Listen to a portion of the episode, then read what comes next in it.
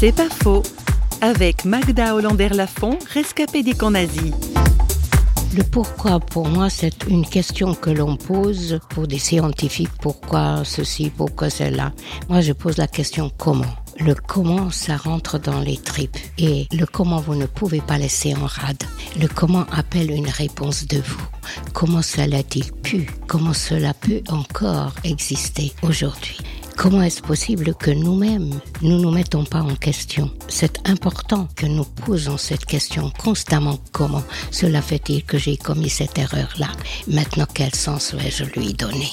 Retirer toujours un enseignement des erreurs. Nous laisser enseigner les uns par les autres, par nous-mêmes. Et c'est des vraies questions qui peuvent contribuer pour la paix de monde demain. C'est pas faux, vous a été proposé par parole.fm.